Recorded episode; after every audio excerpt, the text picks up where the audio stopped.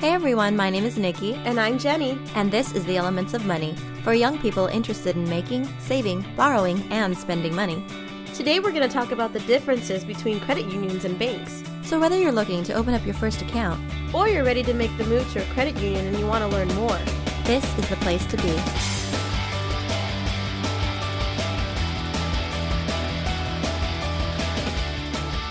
There's been a lot of talk lately about people moving their money from big banks and putting it into credit unions. With bailouts, mergers, and million dollar bonuses given to executives, it's not surprising that big banks are starting to feel the heat from customers. After all, when it comes to your money, people want to know that they can trust their financial institution.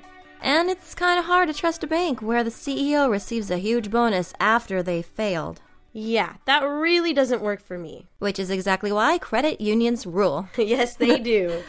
So, in today's podcast, we're going to explain the differences between banks and credit unions. and why a credit union is the best choice for opening an account. Okay, the first difference is a biggie. Credit unions are owned by their members. And who are their members? Anyone who opens an account. That means when you open your credit union account, you actually become part owner. Banks, on the other hand, are owned by shareholders. If you have an account at a bank, you're not an owner, just another customer. Credit unions are not for profit because they operate solely for their members and not to simply make a profit. After a credit union pays its expenses and reserves are set aside, earnings are returned to the entire membership in the form of lower loan rates, better savings earnings, lower fees, free services, and improved services. On the other hand, banks are for profit, and those profits benefit only a few people, such as their investors. Don't forget the executives who get million dollar bonuses. Oh, yeah, them too.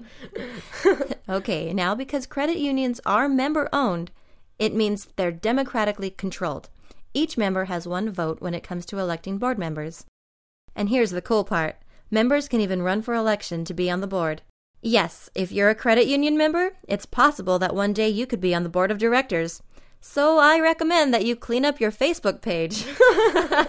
well, banks really aren't set up that way. Just being a customer doesn't give you voting rights, and you definitely aren't able to sit on the board of directors. The only real vote you have as a bank customer is to close your account and join a credit union. Nice. Okay. The last difference we're going to highlight is on who can open an account. Banks can serve anyone, anywhere in the general public. Each individual credit union across the country is limited to serving only those people who are within their field of membership. Now, there are tons of different fields of membership. Some examples include people who live within a certain city or community. One credit union may only be able to serve, say, postal workers, while another might serve students who go to a specific college, Another credit union may serve an entire state. while another provides membership to workers of a specific company or industry. There are seriously thousands of different fields of membership out there.